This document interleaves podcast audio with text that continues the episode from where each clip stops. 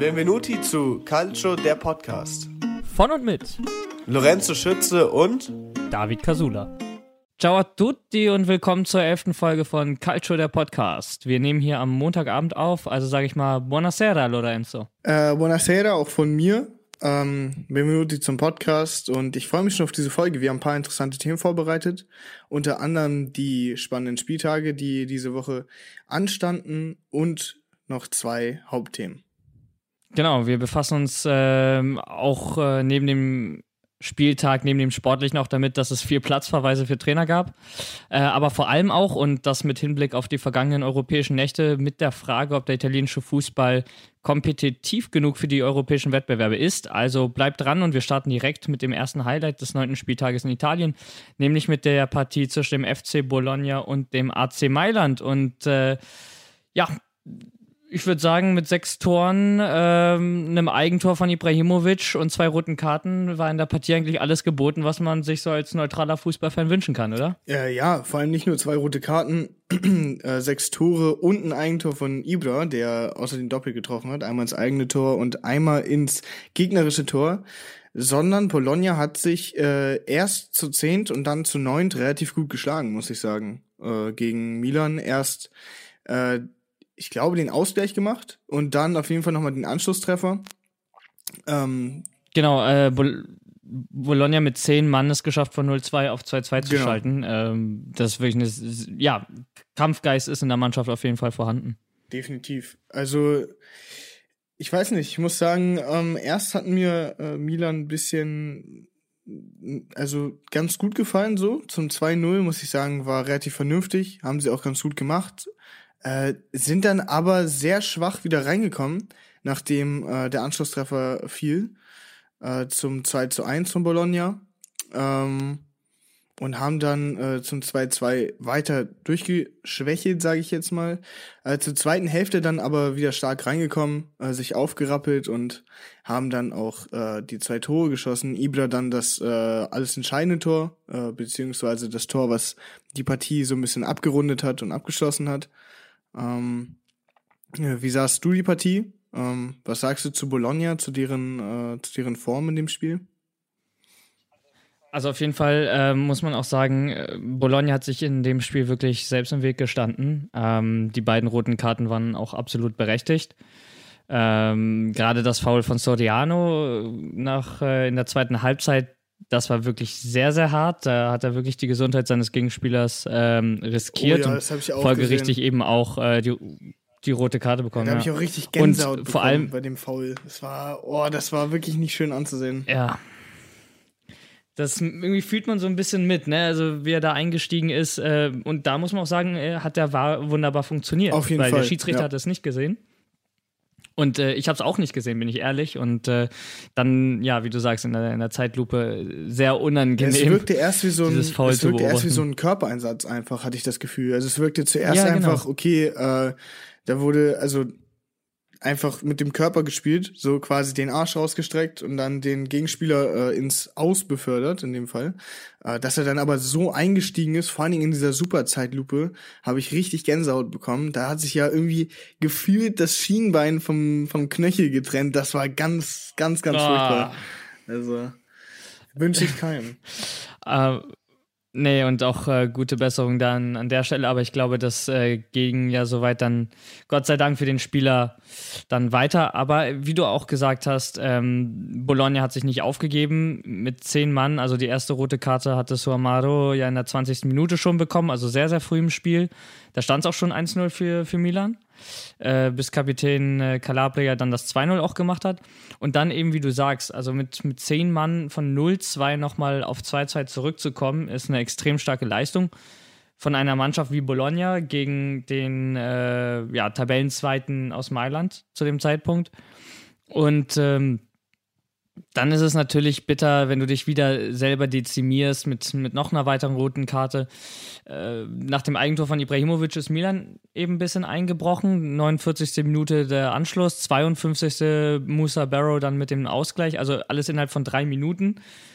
Das darf Milan natürlich auch nicht passieren. Also, dass du eine 2-0-Führung innerhalb von drei Minuten herschenkst. Ähm, aber letztendlich ist es ja gut gelaufen. Bologna sind die Kräfte geschwunden und Mihajovic hat ja noch am Ende versucht, mit, mit Defensivwechseln wenigstens einen Punkt zu holen. Aber äh, ja, als Benacer dann kurz vor Schluss, äh, sechs Minuten vor Schluss eben das 3-2 gemacht hat, hast du auch in den Gesichtern der Bologna-Spieler gesehen, dass die selber nicht mehr dran geglaubt haben, mit neun Mann nochmal zurückzukommen. Ähm, auch wenn sie nochmal eine Chance hatten, tatsächlich. Aber die lagen dann auch wirklich am Boden und wo du dir dachtest, es sind doch eigentlich noch mit Nachspielzeit zehn Minuten vielleicht zu gehen, aber die waren fix und fertig und nach so einem Spiel ähm, kann man der Mannschaft auch keinen Vorwurf machen. Die haben gekämpft und äh, ja, versucht, was ging mit zuletzt eben neun Spielern und ähm, am Ende hat Milan ein bisschen Glück gehabt, dass äh, Bologna sich selber sabotiert hat. Denn äh, ansonsten wäre das bestimmt mindestens in einem Unentschieden geendet. Ja, äh, bin ich deiner Meinung. Äh, einen besonderen Spieler, den ich da aber auch nochmal loben muss, ist Anautovic. Also ich hatte das Gefühl in dem Spiel, dass er wirklich alles gegeben hat. Der stand ja äh, zum Anfang der Saison ein bisschen in, der Kritik. Äh, und zwar, dass er wohl nicht genug geben soll oder einfach ein bisschen zu faul auf dem Platz sei.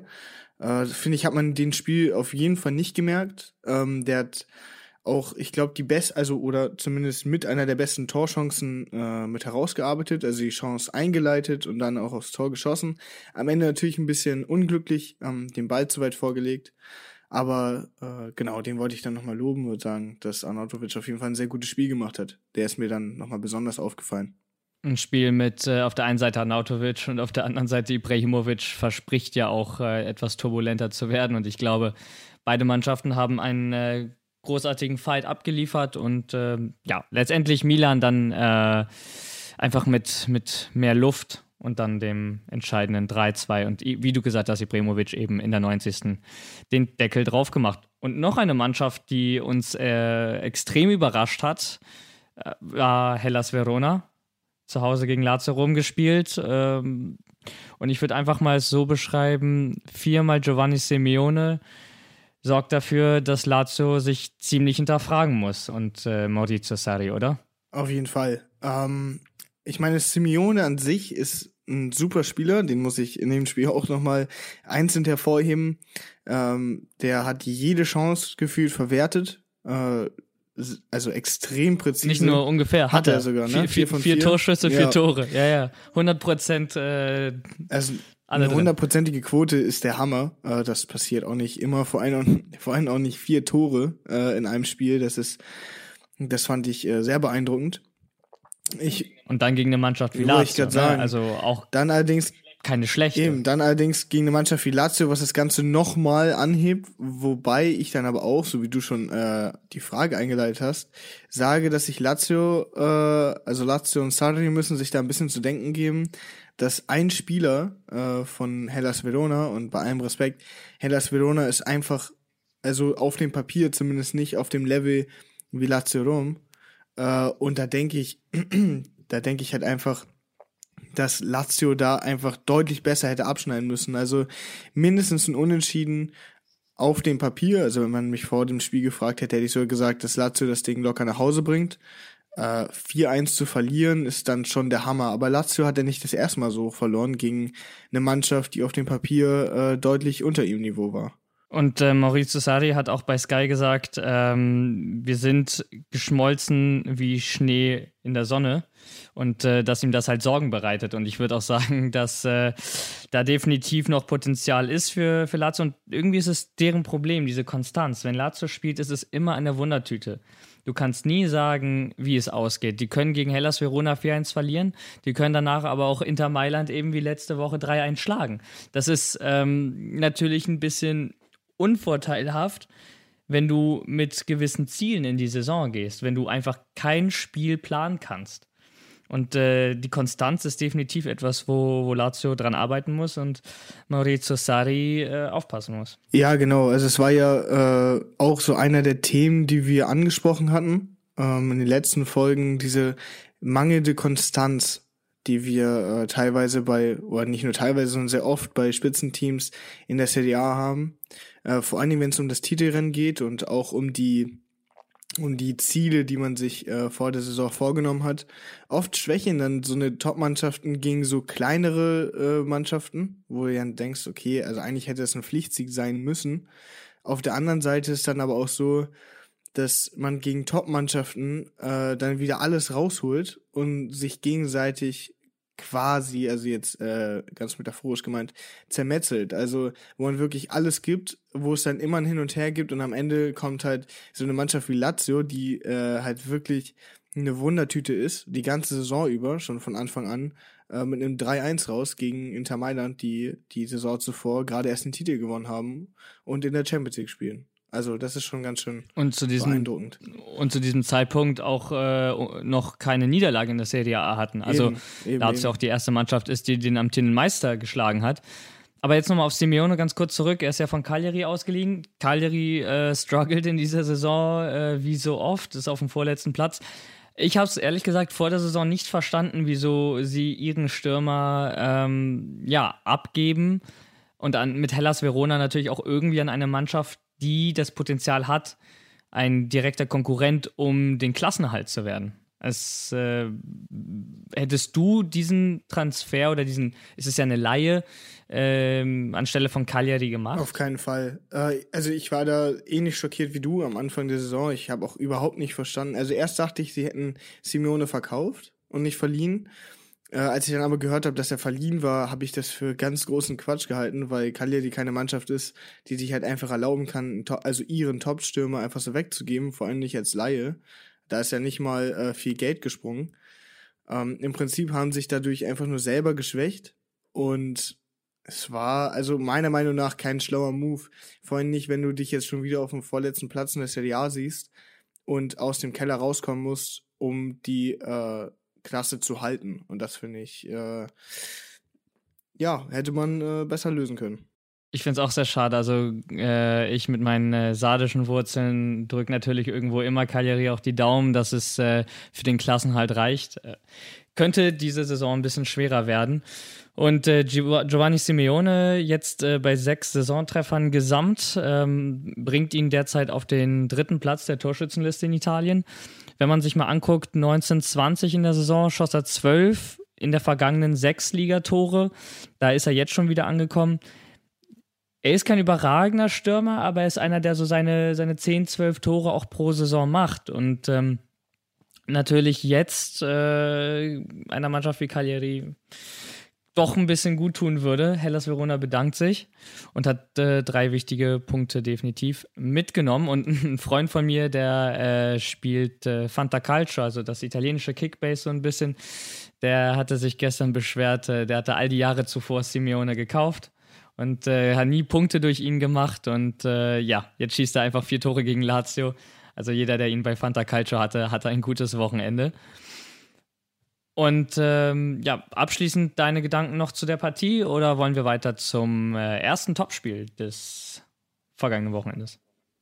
Also ich habe da eigentlich nicht mehr viel zu sagen. Ähm, das war halt einfach wie immer eine Überraschung, ähm, die halt auf der anderen Seite aber auch wieder nicht zu groß war, weil man ja weiß, ähm, dass Lazio äh, ab und zu mal und auch sehr gerne schwächelt gegen solche Teams. Mich hat es positiv überrascht, wie äh, Simeone und auch Verona gespielt haben. Also alles in allem ein sehr gutes Spiel.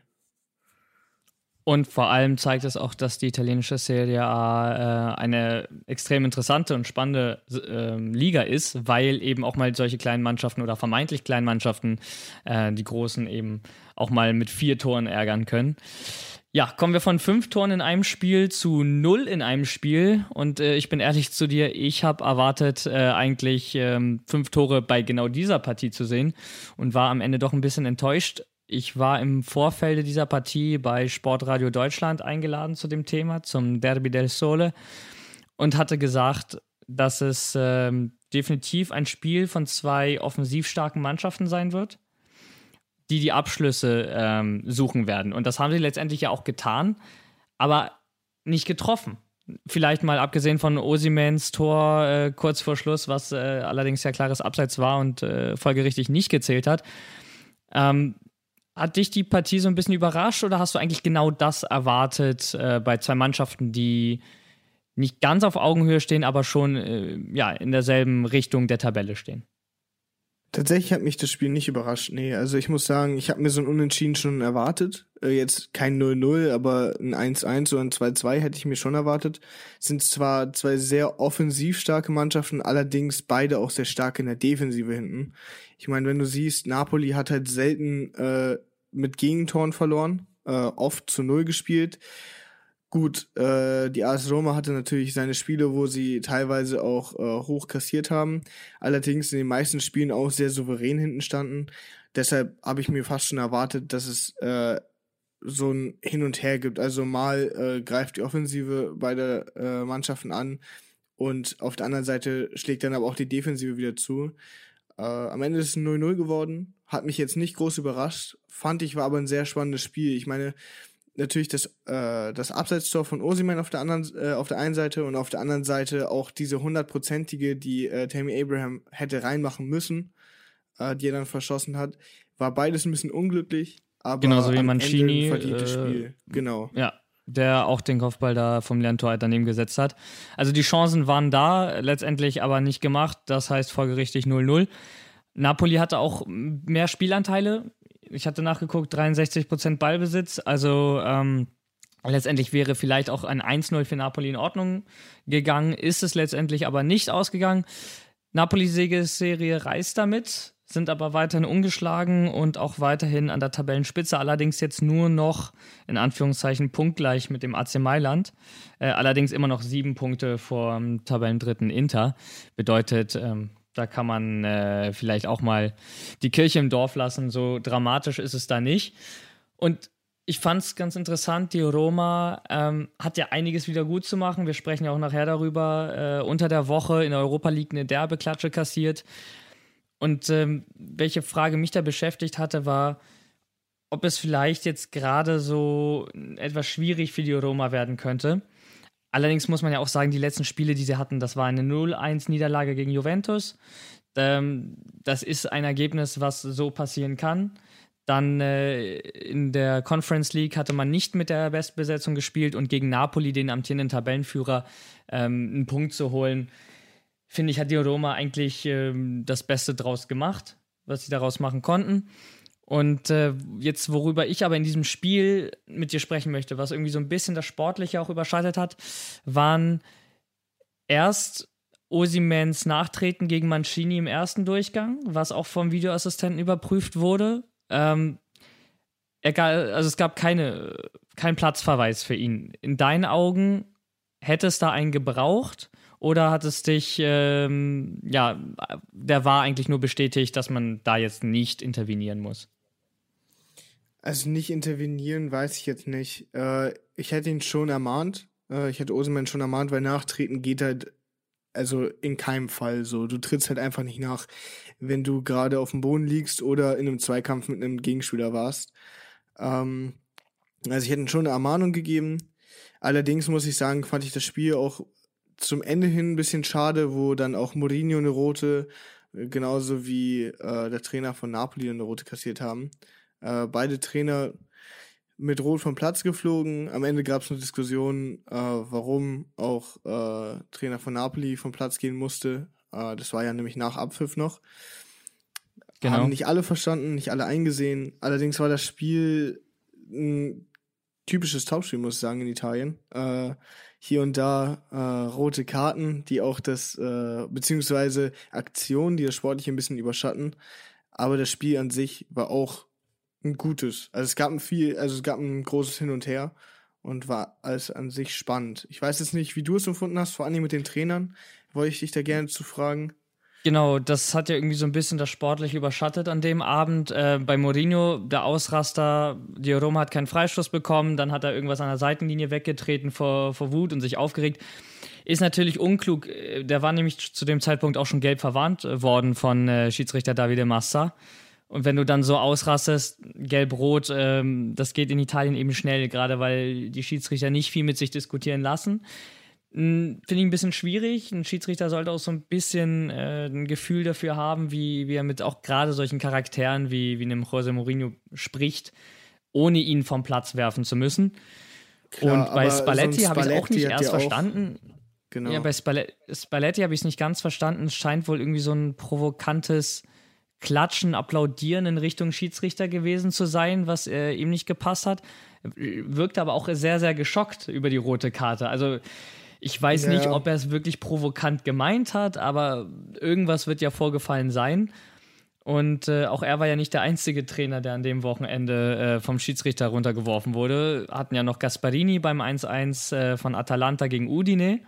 Der hatte sich nämlich über die hohe Nachspielzeit von fünf Minuten ähm, beschwert und aufgeregt. Und äh, ja, wie es dann eben im Fußball ist, es kam, wie es kommen musste. Äh, innerhalb der Nachspielzeit, 94. Minute, ähm, fällt der Ausgleich für Udine und ähm, ja, auch noch ein Fehler vom Ex-Udine-Keeper Juan Musso. Es kann eigentlich nicht sein, also entweder liegt es an den Trainern in Italien, an der Emotionalität, dass sie sich nicht zurückhalten können, oder daran, wie die Schiedsrichter das Spiel leiten, weil ähm, in Deutschland haben wir auch öfter so, dass äh, Trainer auf eine Tribüne geschickt werden, allerdings nicht in dieser äh, in diesem Ausmaß. Und es wird, finde ich, meines Erachtens auch mehr mit ihnen geredet. Und ich glaube, es ist eine Kombination. Also ich würde mir wünschen, dass die Schiedsrichter mehr in den Dialog treten mit den, mit den Trainern. Zumal ja auch hier bei der roten Karte von Gasparini die rote Karte über ähm, gefühlte drei Kilometer ihm gezeigt wurde. Also da kann man auch mal hingehen und mit ihm sprechen. Äh, auf der anderen Seite, klar, Italiener, äh, Südeuropäer ist natürlich alles ein bisschen emotionaler und dann rutscht auch bestimmt mal der ein oder andere falsche Ton raus, der dann auch eine rote Karte ähm, rechtfertigt. Und äh, wir haben noch ganz kurz für euch rausgesucht, ähm, was Gasparini über seinen Platzverweis nach dem Spiel gesagt hat. Äh, per la mia espulsione assurda. Zu meinem absurden Platzverweis Dazu habe ich bereits gesagt, dass sich diese Männer in uns hineinversetzen müssen, weil sie wie wir Profis sind. Lass sie kommen und kommentieren, lass sie sich selbst und ihr Handeln erklären, genau wie wir es tun. Ja, äh, interessante, interessante Äußerung. Man muss auch sagen, ähm, bei Gasperi fand ich es auch ein bisschen unverdient, muss ich sagen, ähnlich wie bei Spalletti. Äh, da wollte ich auch nochmal drauf zurückkommen, weil du es ja gerade erwähnt hattest mit Deutschland, äh, dass in der Bundesliga nicht so oft Trainer vom Platz fliegen. Ob das jetzt an der Emotionalität liegt oder an den Schiedsrichtern. Äh, ich bezweifle, dass es nur an der Emotionalität, genauso wie nur an den Schiedsrichtern liegt. Ich glaube, das ist so ein bisschen äh, wie ein Geben und Nehmen.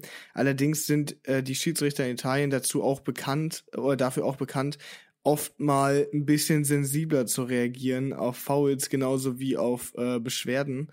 Ähm, das hat man ja ganz klar bei Spalletti gesehen. Ich meine, ja, äh, Alex äh, Mere hatte sich ja auch äh, beschwert am Ende. Man hatte dann äh, noch ganz kurz gehört, wie er auf Italienisch äh, den Schiedsrichter gefragt hatte, was das denn soll. So, also, dass er das halt auch nicht versteht. Der war auch komplett in, äh, also unter Schock. Ich muss sagen, ich habe mir das äh, in den, also in den Highlights habe ich das nochmal äh, rausgehört. Das äh, Klatschen, ich fand es jetzt ehrlich gesagt nicht so provokant, dass man direkt hätte eine rote geben müssen. Normalerweise, vor allem nach dem Spiel halt nicht, nach dem Abpfiff. Das fand ich komplett Quatsch. Man hätte einfach was sagen können oder eine gelbe Karte geben können, aber eine rote fand ich total überzogen, muss ich sagen. Zumal es ja auch eigentlich gar keinen Grund gab, Überhaupt für nicht. Spalletti sarkastisch genau. in Richtung Schiedsrichter äh, zu klatschen. Also es gab keine so strittige Situation in dem Spiel, dass man sagen würde, ach, das hatte der deswegen gemacht. Deswegen von daher, ähm, ja, finde ich schwierig.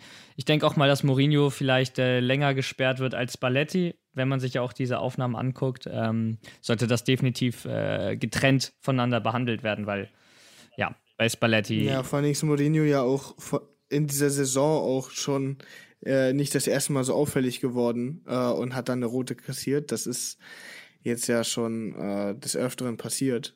Äh, das heißt, da denke ich, wird die Behandlung auch ein bisschen anders sein als Spalletti. Also als bei Spalletti. Und äh, wir sprechen gleich nochmal ganz kurz über das Derby d'Italia. Äh, vorher machen wir eine ganz kurze Pause und äh, hören uns dann gleich wieder. Schatz, ich bin neu verliebt. Was? Da drüben. Das ist er. Aber das ist ein Auto. Ja, eben. Mit ihm habe ich alles richtig gemacht. Wunschauto einfach kaufen, verkaufen oder leasen. Bei Autoscout24. Alles richtig gemacht. Vernimmt sich, was man will. Gerüchte entstanden. Fast nichts davon stimmt. Tatort. Sport. Wenn Sporthelden zu Tätern oder Opfern werden, ermittelt Malte Asmus auf meinsportpodcast.de. Folge dem True Crime Podcast, denn manchmal ist Sport tatsächlich Mord. Nicht nur für Sportfans. Und da sind wir wieder zurück. Äh, ja, Derby d'Italia gestern äh, am Sonntagabend gehabt. Ähm, in meinen Augen ein leistungsgerechtes Unentschieden steht am Ende 0 zu 0. Ähm, viel Diskussionsstoff, wie es natürlich in Italien ist, gerade bei einem Spiel wie Inter gegen Juventus. Äh, Jaco beim 1-0 wohl nicht im Abseits. Musste man aber auch dreimal die Linie ziehen, glaube ich, um das zu erkennen. Und äh, am Ende gab es noch einen Elfmeter in der 89. Minute für Juventus, was die Gemüter auch nochmal erhitzt hat. Zwei Fragen an dich. Ähm, hat Inter das Spiel unverdient nicht gewonnen? Also ist Juventus mit diesem Punkt glücklich oder verdient aus dem Spiel gegangen? Und äh, wie siehst du die Elfmetersituation von Juventus und das Intervenieren des Wars? Also den Elfmeter fand ich auf jeden Fall gerechtfertigt, äh, den Juve dann am Ende noch bekommen hat. Es war ein klarer Kontakt so. Äh, da gab es auch nicht viel zu diskutieren. Inter hat allerdings, muss ich sagen, die erste sowohl wie die zweite Halbzeit deutlich stärker gespielt. Ähm, äh, Juve hat sich da ein bisschen gehen lassen, beziehungsweise dominieren lassen, hat dann aber in der zweiten Halbzeit deutlich besser gegengehalten.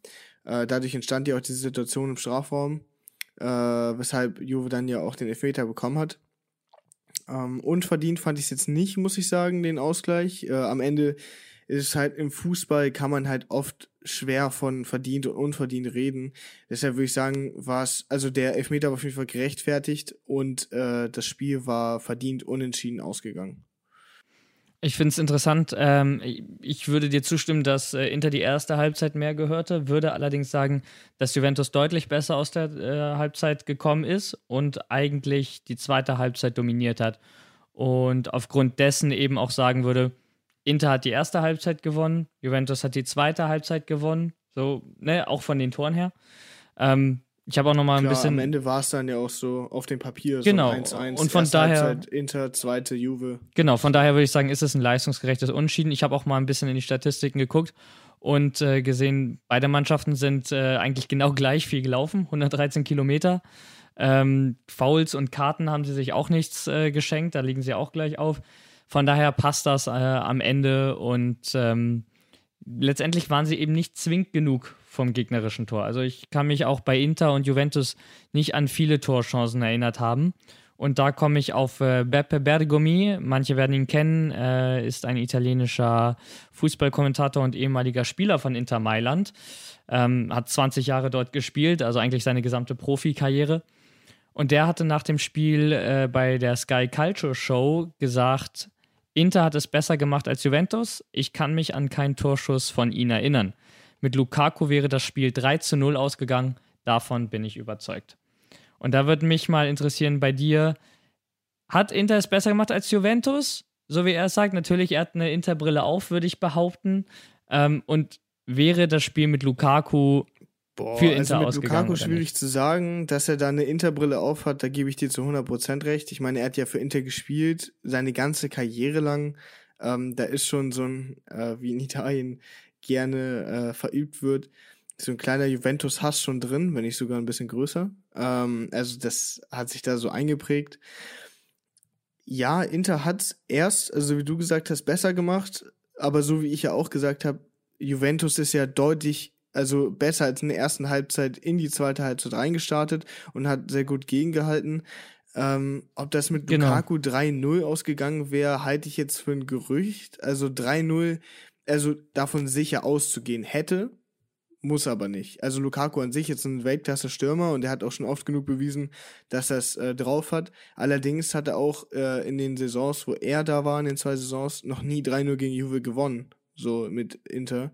Deshalb weiß ich jetzt nicht, ob ich da so fest von ausgehen würde, dass es mit Lukaku, also anhand von einem Spieler, äh, gleich ein 3-0 geworden wäre. Deshalb, äh, ja, also ich stimme dir dazu mit der Interbrille. Ich halte das ein bisschen für Quatsch. Aber äh, vielleicht hätte Inter das mit Lukaku ja doch besser gemacht.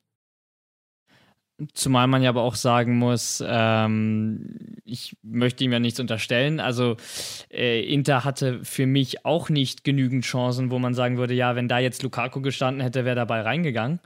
Ähm, bei, auf beiden Seiten war da nicht wirklich viel und äh, ich, ich möchte da äh, ihm keinen Gedächtnisschwund unterstellen, aber sowohl in der Schuss- als auch in der Torschussstatistik äh, liegt Juventus vor Inter Mailand am Ende der Partie. Also wenn er sagt, er kann sich nicht daran erinnern, dass äh, Juventus ähm, überhaupt aufs Tor geschossen hätte, dann äh, sollte er vielleicht auch nochmal ja, allein so eine Aussage lässt sich ja schon wissen, so dass er da so, also sehr parteiisch an Ja. das Thema rangeht. Und äh, vor allem äh, Chiellini, der eigentlich Lukaku meines Erachtens auch in jedem Spiel in die Tasche gesteckt hat. Ne? Wie nennt man das? Pocketing. Äh, hatte den wirklich egal, ob es Juventus Inter damals war, ob äh, Juventus Chelsea. Ne? Das 1-0 jetzt äh, vor einigen Wochen, da hat Lukaku auch keinen Stich gesehen. Ähm, oder auch Italien gegen Belgien. Ne? Also Lukaku ist jetzt nicht wirklich dafür bekannt, viele Tore gegen Mannschaften zu schießen, in der Chiellini in der Verteidigung steht. Aber gut, ähm, das ist dann, dann spricht da wahrscheinlich eher das Fanherz äh, von äh, Bergomi aus ihm als äh, seine Expertise. Und äh, mit Chiellini würde ich auch eigentlich direkt sagen, er hat gesagt, ähm, dass Juventus nach dem Ronaldo-Abgang unter Schock stand. Aber wir haben ja jetzt gesehen, in den letzten sieben Spielen sechs Siege, jetzt nur unentschieden, äh, viel zu null gemacht. Jetzt gegen Inter das erstmal seit vier Spielen überhaupt wieder ein Gegentreffer kassiert. Die haben sich ja wieder gefangen. Und äh, wenn er sagt, dass äh, Inter mit äh, Lukaku gewonnen hat, würde mich bei dir interessieren, würdest du sagen, Juventus hätte es mit Ronaldo gewonnen? Nee. Also da würde ich ähnlich wie bei Lukaku auf gar keinen Fall eine Garantie drauf geben. Eher weniger sogar äh, bei Ronaldo als bei Lukaku. Ähm, das heißt jetzt nicht, dass ich äh, gegen Ronaldo schießen möchte. Aber Juve hat, als äh, Ronaldo da gespielt hat, weniger als Kollektiv agiert. So. Und gegen Inter, also vor allem das Spiel, ähm, was jetzt gerade letzte Woche war, hättest du, wenn du nur auf Ronaldo zugeschnitten hättest, auf gar keinen Fall gewonnen. Dafür ist Inter einfach zu gut, also so einen Schlüsselspieler auszuschalten. Ähm, ich habe auch das Gefühl, dass Dyba also so Leute wie Dybala und äh, vor allem Chiesa und auch, also mit Abstand, äh, der, der sich am meisten verbessert hat, äh, Bernardeschi, äh, der gestern im Spiel so nicht so wichtig war, ähm, aber deutlich freier spielen und äh, deutlich, ich weiß nicht, also mit viel mehr Aufschwung spielen und die Offensive einfach äh, vielfältig, äh, viel vielfältiger geworden ist. Ähm, und das wäre mit Ronaldo damals nicht so gewesen. Also Chiellini hatte ja gesagt, dass sich die Mannschaft so ein bisschen, also von Ronaldo quasi befreit hat. Äh, und ich kann da anhand der Spiele, die ich gesehen habe von Juve in dieser Saison, äh, nachdem sie sich, also vor allem nachdem sie sich wieder gefangen haben, nur zustimmen. So, da gibt's halt Spieler, die einfach äh, wieder voll auf Kurs sind, die sie mit Ronaldo einfach nicht waren. Das hat äh, Leonardo Bonucci auch gesagt. Ähm, er hatte so ein bisschen das Gefühl, dass Juventus mit Ronaldo, er möchte auch überhaupt nichts Schlechtes über ihn sagen, aber er hatte das Gefühl, dass äh, die Mannschaft eher für Ronaldo gespielt hat und nicht Ja. als Kollektiv gearbeitet. Und ähm, das ist bei Juventus auf jeden Fall wieder zu beobachten. Bei Berner äh, tut mir leid, das mit der Schulterverletzung scheint aber wohl nichts äh, Dramatisches zu sein. Und was, wie du gesagt hast, aufgefallen ist, nach der Einwechslung von Chiesa und Dybala 25 Minuten vor Schluss ist Juventus auch nochmal eine Stufe stärker gewesen. Ähm, liegt daran, dass das einfach kreative Spieler sind. Und äh, Juventus hat so ein bisschen auch die Kreativität fehlen lassen. Inter war auch nicht wirklich äh, sonderlich kreativ, aber auf jeden Fall mehr als Juventus bis zu diesem Zeitpunkt. Und ähm, ja, Juventus ist schon abhängig von gewissen Spielern, gerade Chiesa. Und ähm, hat mich gefreut, dass die Baller äh, von seiner Verletzung wieder zurückgekommen ist. Das Tor hat ihm äh, auch nochmal bestimmt gut getan. Und ähm, ja, Juventus ist auf jeden Fall wieder im Titelkampf drin. Inter Mailand ist drin. Und ähm, das wird auf jeden Fall noch eine spannende Saison. Und dann geben wir euch nochmal einen ganz kurzen Ausblick über den vergangenen Spieltag und äh, die Ergebnisse, die wir dort hatten. Denn der FC Turin gewinnt zu Hause 3 zu 2 gegen den CFC Genua. Sampdoria gewinnt 2 zu 1 gegen Spezia. Bei den Partien am Samstag verliert US Salernitana 2 zu 4 gegen Empoli. Sassolo schlägt den FC Venedig und Bologna unterliegt, wie besprochen, mit 2 zu 4 gegen den AC Mailand. Atalanta Bergamo und Udinese Calcio trennen sich 1 zu 1 unentschieden. Florenz stürzt Cagliari weiter in die Krise, gewinnt 3 zu 0. Giovanni Simeone erlegt Lazio Rom im Alleingang, schießt vier Tore, 4-1 das Endergebnis. Die Roma und der SSC Neapel trennen sich in Derby del Sole 0 0 unentschieden. Und auch Juventus Turin spielt bei Inter Mailand am Ende 1 1 unentschieden. Und damit haben wir in der Tabelle folgende Situation. Napoli ist weiterhin Tabellenführer, punktgleich mit dem AC Mailand. Dahinter Inter und die Roma. Und im Abstiegskampf stehen Salernitana, Cagliari und Genua ganz unten. Und wir haben natürlich noch ein Hauptthema, nämlich den italienischen Fußball auf europäischer Ebene. Bevor wir dazu kommen, verabschieden wir uns ebenfalls nochmal ganz kurz in eine Werbung und dann hören wir uns gleich wieder. Schatz, ich bin neu verliebt. Was? Da drüben. Das ist er. Aber das ist ein Auto. Ja, eben. Mit ihm habe ich alles richtig gemacht. Wunschauto einfach kaufen, verkaufen oder leasen. Bei Autoscout24. Alles richtig gemacht.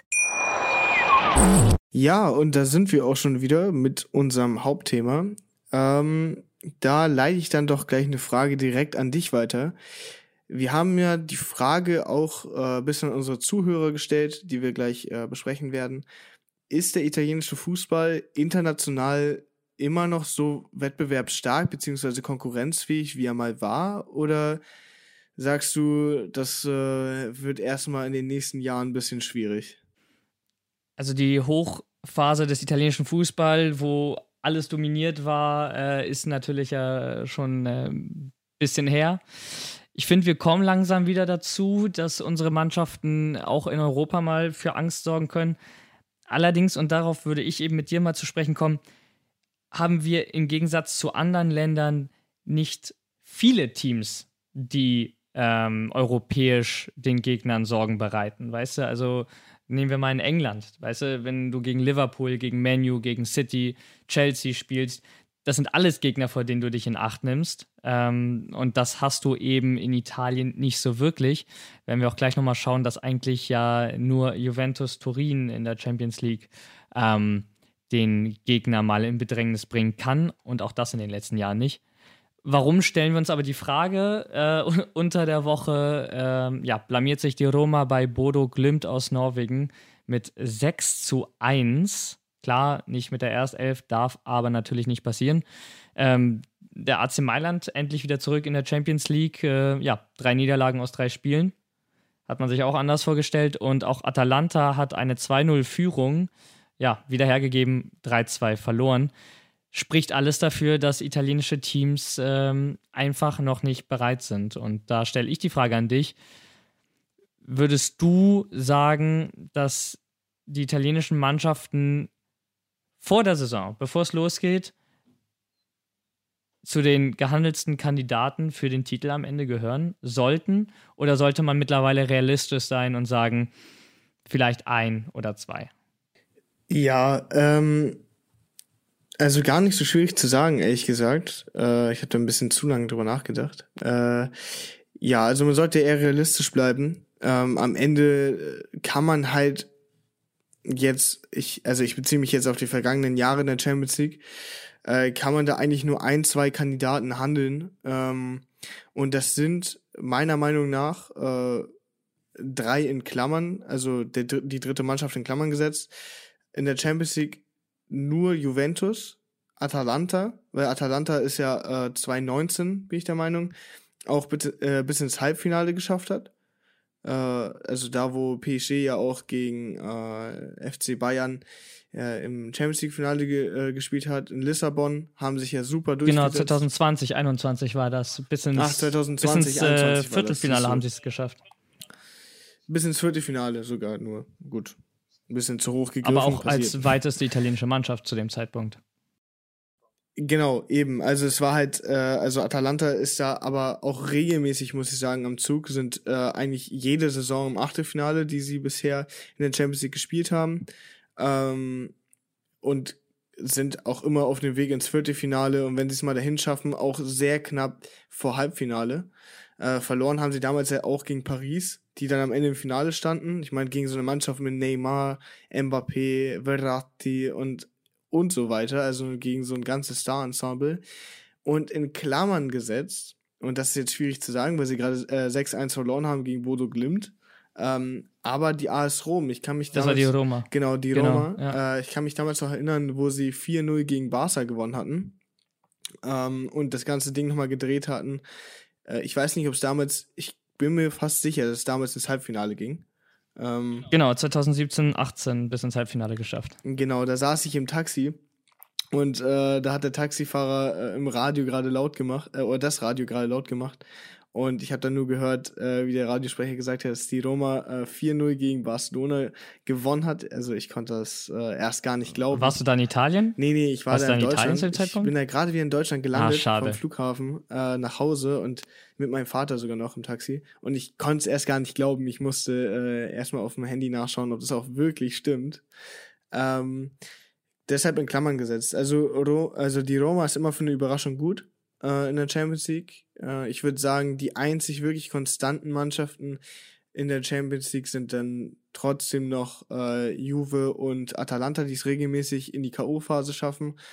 Bei Milan und Inter sehe ich allerdings keine Hoffnung. Erstmal auch äh, nächste und übernächste Saison sogar greife ich jetzt mal so weit rein, ähm, weil sie sich einfach viel zu viel äh, oder viel zu sehr in den nationalen Wettbewerb, also reinbeißen und nicht loslassen, so dass sie sich halt auch auf den internationalen Wettbewerb ähm, fokussieren können. Also auch wenn das jetzt, vielleicht ist es eine steile These, aber bei den beiden Mailänder Clubs ist der Egoismus doch größer als der, Al- also als der Altruismus für die Liga, weil Du, ja, du machst du meinst ja, bezogen auf die UEFA 5-Jahreswertung. Genau, auf die wo- Fünfjahreswertung. Ja. Also am Ende geht es den beiden Mannschaften eher darum, okay, wir gewinnen jetzt die Liga und Titel in der Liga, anstatt nur ein Top-Favorit in der Liga zu sein und dafür aber auch genauso viel Gewicht auf äh, die Champions League zu setzen. So, dann hast du natürlich noch, äh, äh, sorry, äh, dann hast du natürlich noch äh, Lazio, die äh, in der Euroleague regelmäßig in die K.O.-Phase kommen. Ähm, allerdings auch nicht regelmäßig genug, muss ich sagen. Deshalb. Ja, äh, ich finde es ähm, so ein bisschen im Vergleich auch äh, mit Deutschland kann man es setzen. Ähm, die Bayern reißen auch als einzige was wirklich in der Champions League. Die Dortmunder sind dann auch zwischendurch, äh, kommen mal hier und da weiter. Aber das war's dann auch. Ne? Also wenn dann, Ja, dann Teams wie halt noch so- Gladbach oder genau. Leverkusen da sind, dann äh, ist, oder Wolfsburg, dann ist halt auch irgendwo wieder relativ schnell Schluss. Leipzig hat es einmal ein bisschen mehr geschafft, aber äh, auch das ist eher sowas, was man dann mit der Roma vergleichen könnte. Ja. Ist dann auch eher äh, die Ausnahme als die Regel. Und ich finde es so schade, weil Italien hat aus meiner Sicht äh, die zweitspannendste, wenn nicht sogar die spannendste Liga der Welt momentan. Ähm, also in der Wertung auch die drittbeste, noch vor Deutschland. Und ich finde es schade, dass wir keine Mannschaften stellen, wo man vor der Saison sie als absoluten Titelfavorit handelt. Und nicht nur Juventus, sondern vielleicht auch mal wie früher drei, vier italienische Mannschaften, denen man zutraut, am Ende den Titel zu holen. Und ähm, vor allem, weil sich auch das Spiel geändert hat in Italien. Sie sind ja torhungriger geworden, sind die, ne, die meisten Tore in Europa in den Top 5 Ligen fallen in der Serie A. Ähm, aber irgendwie europäisch scheint es noch nicht so richtig zu funktionieren. Und ich habe mir mal die Statistiken gewälzt seit der Saison 2009-10, also 2009 und 2010, wo der letzte italienische Club, in, damals Inter Mailand, die, die Champions League gewonnen hat und an Europaspitze damit stand. Und äh, da habe ich mal geschaut, das ist ein, diese Saison mal rausgerechnet, weil da sind wir ja gerade erst in der Gruppenphase, aber das sind zwölf Saisons, ähm, in denen wir viermal mit vier Mannschaften angetreten sind, viermal mit nur drei und äh, viermal mit nur zwei Mannschaften. Damals äh, hat Italien ja noch nicht so viele äh, Startplätze in der Champions League. Und das heißt zwölf Saisons mit insgesamt 36 Vertretern für den italienischen Fußball. Neunmal in der Gruppenphase raus und 17 Mal im Achtelfinale schon. Und übrig bleibt dann äh, sechsmal Viertelfinale geschafft in zwölf Jahren. Ja, das, Das ist muss man sich auch mal überlegen. Einmal, genau, nur einmal ein Halbfinale, da die, die Roma äh, 2017, 18 und dreimal Finale. Ne? Der Sieg der von Inter und die zwei verlorenen Champions League Finals 2015 und 17 von Juventus. Und was ich bemerkenswert finde, ist, wie du eben gesagt hast, dieser vielleicht Mailänder Egoismus auch. Inter ist in den letzten drei Jahren in Folge in der Gruppenphase der Champions League ausgeschieden. Jedes Jahr. Und äh, jetzt sind sie amtierender italienischer Meister. Also du kannst ja nicht mal mehr sagen, dass der amtierende italienische Meister ein Favorit auf den Champions League-Titel ist. Nee, sondern eher der vierte Platz sehr aus letzter. Saison, und zwar Juventus. Ja, genau. Aber Juventus äh, hatte in den letzten Jahren ja äh, mit Ronaldo äh, auch verhältnismäßig schlecht abgeschnitten. Zweimal Achtelfinale aus und einmal Halbfinale. Und die Gegner waren Porto, Lyon und Ajax. Also ähm, auch da hinkt man seinen eigenen Ansprüchen äh, hinterher. Und äh, ja, würdest man du dann damit sagen, so der, also zur Verteidigung, Ajax war damals schon Top-Favorit, äh, also so wie sie in der Saison gespielt haben auf den Titel. Also die haben ja wirklich unglaublich gut gespielt. ja, Ajax hatte so einen Lauf, aber wie gesagt, den würde ich ja auch mit der Roma vergleichen. ja, Ähm, auf jeden Fall. da Also hatte- kein da hat- hat konstanter man es geschafft, Favorit. So. Da hatten sie auch Real Madrid und dann Juventus ja ausgeschaltet äh, und waren ja auch eigentlich mal zehn Sekunden vorm Abpfiff äh, im Finale der Champions League. Ja, ja, Ähm, aber Ajax hatte Aber ja. das sind halt Ausnahmen. Klar, aber Ajax hat ja immer so über Generationen übergreifend, haben die ja immer mal so ein Top-Team aus Top-Talenten, das dann auch tatsächlich, und das war eine Ausnahme in dem Jahr, wo Ajax nicht die Champions League gewonnen hat mit, die, mit so einem Team, äh, in der Regel den Titel sogar geholt haben mit, so, mit ihren Top-Talenten, äh, die sie dann nach der Saison alle losgeworden sind. Das liegt aber auch so ein bisschen daran, dass Ajax in der unvorteilhaften Liga spiel, äh, spielt, um so ein Top-Team aufzubauen und das dann halt auch zu halten. Ähm, Aber dann frage ich, Genau, Ja. aber dann eben wahrscheinlich nochmal äh, auf deine jetzt zukünftige Aussage äh, hinzuarbeiten. Ähm, dann geht's dann aber auch gegen so Teams wie Porto und Lyon, fliegst dann halt aber auch raus, die in der eigenen Liga nicht wirklich der, also, also nicht mal Titelsieger sind und auch eigentlich in der Regel kaum was reißen in der Champions League. So. Und das geht halt als ambi also als ambitiöser Titelangreifer oder beziehungsweise als jemand, der ein Titelfavorit ist, geht sowas einfach nicht. Und vor allem eigentlich Italien ähm, als amtierender Europameister auch Mannschaften stellen sollte, die äh, ja in der Champions League weit kommen. Und ich wirklich finde es eine furchtbare Statistik, wenn man sich mal überlegt, dass äh, einfach in 26 äh, Fällen von 36 man nicht übers Achtelfinale rausgekommen ist. Das in der ist Champions wirklich League traurig. in den letzten äh, zwölf Jahren. Und in der Europa League, finde ich, sieht es jetzt auch nicht sonderlich rosiger aus, dass man irgendwie sagen würde, ja, dann dominieren die Italiener vielleicht die Europa League, wie es vielleicht auch die Spanier Wollte ich tun, gerade sagen, ist wo, eher bei den Spaniern der Fall. Ja. genau, wo Sevilla eigentlich äh, die Europa League ähm, in ihren Namen mit aufnehmen könnte, so oft wie sie die da gewonnen haben. ja. Ähm, seit 2011, 12 ist immer mindestens ein italienischer Vertreter im Achtelfinale, also der auch die Gruppenphase äh, übersteht. Und in den letzten vier Jahren, wo der italienische Fußball auch besser geworden ist und kompetitiver geworden ist, haben wir auch zweimal einen Viertelfinalisten, einen Halbfinalisten und 1920 mit Inter Mailand auch einen äh, Finalisten gestellt. Bedeutet, man robbt sich da so ran. Aber für den italienischen Fußball zu sagen, ja, in der Europa League sind wir bald so weit, ähm, Titel zu gewinnen, das ist nicht der Anspruch eigentlich. Denn Nee. der Anspruch ist nicht die Europa League, sondern die Champions League. Und die Mannschaften, die dort für Italien ins Rennen gehen, wie du sagst, treten vielleicht doch am Ende eher für sich selber an. Ähm, die können nicht halten, was ihre Namen und ihre Geschichte eben ein bisschen versprechen. Gerade Milan, ne? Sehr gefreut, dass die wieder zurück in der Champions League waren. ja, ich meine, Milan nach ist ja ein drei Club, Niederlagen. Ja, eben, Milan ist ja ein Club, die siebenmal die Champions League gewonnen haben und auch Inter, einer der wenigen Clubs, die es geschafft haben, ein Triple zu holen, äh, neben äh, Barca und äh, Bayern, die es tatsächlich zweimal geschafft haben sogar, also sehr eindrucksvoll. Also gegen so, also gegen so welche Teams, so wie du schon gesagt hast, mit so einer Historie, also das finde ich halt ein bisschen äh, schade, dass man da so wenig Wert auf die Champions League legt, muss ich ehrlich gesagt sagen. Ich will gar nicht sagen, dass sie wenig Wert auf die Champions League legen, aber es ist natürlich finanziell super, wenn du weit kommst, weil du bekommst wirklich einen Haufen Kohle in der Champions League. Ähm, mit der Europa League überhaupt nicht zu vergleichen. Ja, es aber hat ich glaube, der Europa League-Sieger. Also, dass äh, du, Ja, genau. der, wenn du halt von der Gruppenphase bis zum Finale und es dann auch noch gewinnst, ich glaube, 120 Millionen kriegst in der Saison. Genau, du Das ist bekommst, wenn du, wenn du, du bekommst fast so viel ähm, für die Teilnahme an der Champions League wie beim Gewinn der Europa League. Ja, das So, um mal die Dimension so ein bisschen zu beleuchten. Und das ist schon krass. Und ähm, deswegen verstehe ich nicht, warum der Fokus der italienischen Mannschaften auf den nationalen Wettbewerben und nicht wieder im internationalen Geschäft liegt. Ähm, ich würde schon sagen, Mannschaften wie Napoli kommt es jetzt so gut in der Europa League zu spielen. Und genau da kommen wir wieder an dasselbe Problem. Napoli wittert jetzt die Chance, vielleicht mal den Scudetto zu gewinnen, Ja. wird sich also auf die, die Liga konzentrieren und die Europa League schleifen lassen. Und am Ende ist eine weitere italienische Mannschaft nicht kompetitiv in Europa.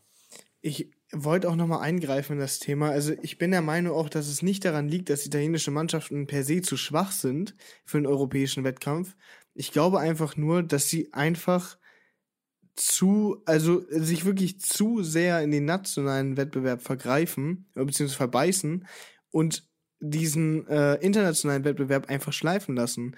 Was meiner Meinung nach einfach falsch ist. Ich finde, du solltest als eine Mannschaft, die regelmäßig international, also international Fußball spielen möchte, tatsächlich so weit sein, dass du, äh, ja genau, so weit sein, dass du sagst, okay, wir werden halt äh, in dieser Saison werden wir halt äh, auf den, also werden wir halt den Titel angreifen, aber uns genauso sehr auf den äh, Champions League oder Europa League Fußball konzentrieren. Aber das ist ja eigentlich eine Denkweise, die sich so gesehen ja nur drei Mannschaften in Italien erlauben können, nämlich die beiden Mailänder Clubs und Juventus. So, dieses, äh, ich fahre auf drei Gleisen. Ja. Mannschaften wie ja auch Atalanta, noch, wie Napoli, äh, die müssen irgendwo Abstriche dazu. machen, wie Roma. Genau, die machen dann irgendwo Abstriche und die machen sie halt dann leider meistens in Italien und von daher würde ich auch dir dazu stimmen, ähm, um äh, ja, die Frage, die wir uns gestellt haben, auch damit zu beantworten. Der italienische Fußball ist europäisch kompetitiv genug, nur der Fokus liegt für diese Teams eben nicht darauf. Ja. Und das muss sich dringend ändern, weil wir ja letztendlich auch darüber definiert werden. Ne? Also wir haben es ja bei den Spaniern gesehen, äh, Real Madrid, Barcelona die Champions League reihenweise gewonnen haben, währenddessen hat Sevilla die Europa League gewonnen. Und damit war mit jedem klar, für jeden klar, dass äh, Spanien äh, die beste Liga und die besten Clubs hat.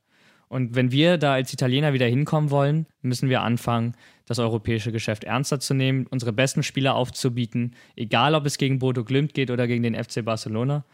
Und äh, ja, sowas wie 1 zu 6 eben nicht geschehen zu lassen. Ja, also ich bin auch und der Meinung, äh, das dass alles mal ein bisschen ernst nehmen. Also da bin ich auch voll deiner Meinung. Ich bin auch der Meinung, dass äh, Bodo Glimt hätte ein Pflichtsieg sein müssen. Also auch mit der B11 musst du und bei allem Respekt, Bodo Glimt ist eine super Mannschaft und in Norwegen sehr erfolgreich, aber auch genauso wie in den Niederlanden einfach nicht, also sollte auf dem Papier genauso wie auch praktisch in dem Fall nicht auf dem Level sein wie die B-Mannschaft einer italienischen Top-Mannschaft. So, wenn wenn äh, Roma mit ihrer B-Mannschaft spielt, dann sollten sie trotzdem gegen die A-Mannschaft, egal an welchem Tag, äh, neun von zehn Mal gewinnen. Und vor allem, wenn sie verlieren, nicht 6-1 kassieren. So, das fand ich sehr Und äh, schockierend. ich fand es deswegen auch ein bisschen schwach von Mourinho, wo er meinte, äh, die Mannschaft, die Bodo Glimt da aufgeboten hat, sei besser als die, die er hatte. War Quatsch. Äh, wo ich sagen muss, ja, genau, das ist, äh, nee, ist nicht so. Wenn du der AS Rom bist, dann äh, hat auch deine, deine rotierte Mannschaft, die du ins Rennen schickst, ähm, nicht 1 zu 6 dort unterzugehen. Und das fand ich vor allem auch ähm, frech den mitgereisten Italienern äh, im Stadion gegenüber, die sich nach Norwegen äh, aufgemacht haben, um dann so etwas präsentiert zu bekommen. Ähm, ich würde aber sagen, die Roma bleibt trotzdem Favorit auf die Conference League, auf den Conference-Titel, aber dann, wenn sie sich darum bemühen. Und dann sind auch in der Champions League Juventus und auch dieses Jahr vielleicht Inter Mailand dazu fähig, äh, das Viertelfinale oder Halbfinale zu erreichen. Ähm, und in der Europa League traue ich äh, den SSC Neapel viel zu, wenn sie sich darauf fokussieren. Also da kommen wir wieder zu dem Punkt, die italienischen Teams können viel weiter kommen, wenn sie wollen und nicht den europäischen Wettbewerb als das erste sehen, wo sie vielleicht mal die B11 auflaufen lassen. Hauptsache, man gewinnt mal den Scudetto. Definitiv. Gut, und äh, ich glaube, damit haben wir die Frage beantwortet, einen schönen Ausblick gegeben auf äh, die, das vergangene Serie A Wochenende. Unter der Woche geht es ja weiter. Englische Wochen stehen an, das heißt Serie A en masse für uns. Äh, wird wieder viel Fußball laufen. Man kommt eigentlich gar nicht mehr raus. Irgendwie ist jetzt jedes Mal unter der Woche Champions League, Serie A, Länderspielpausen. Für uns ist gut. Das heißt, wir haben immer viel zu besprechen und das wird auch in der nächsten Woche so sein.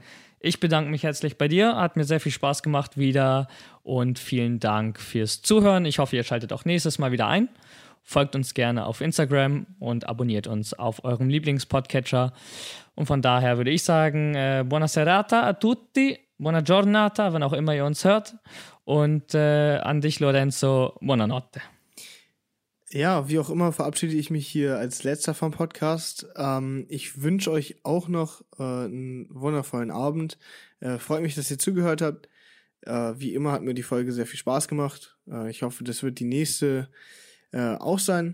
Ähm, ich freue mich wieder auf die spannenden Themen für nächste Woche und ich wünsche euch auch noch einen schönen Tag. Arrivederci und alla prossima. Ciao, ciao.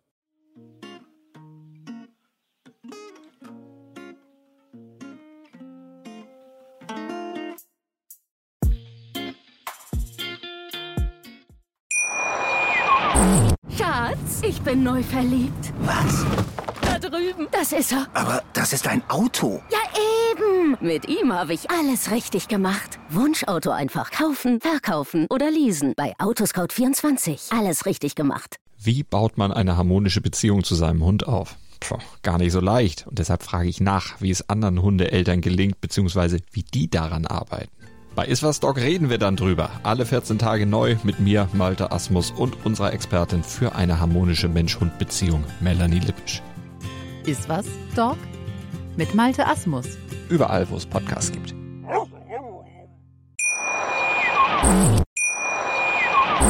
Schatz, ich bin neu verliebt. Was? Da drüben. Das ist er. Aber das ist ein Auto. Ja, eben. Mit ihm habe ich alles richtig gemacht. Wunschauto einfach kaufen, verkaufen oder leasen. Bei Autoscout24. Alles richtig gemacht.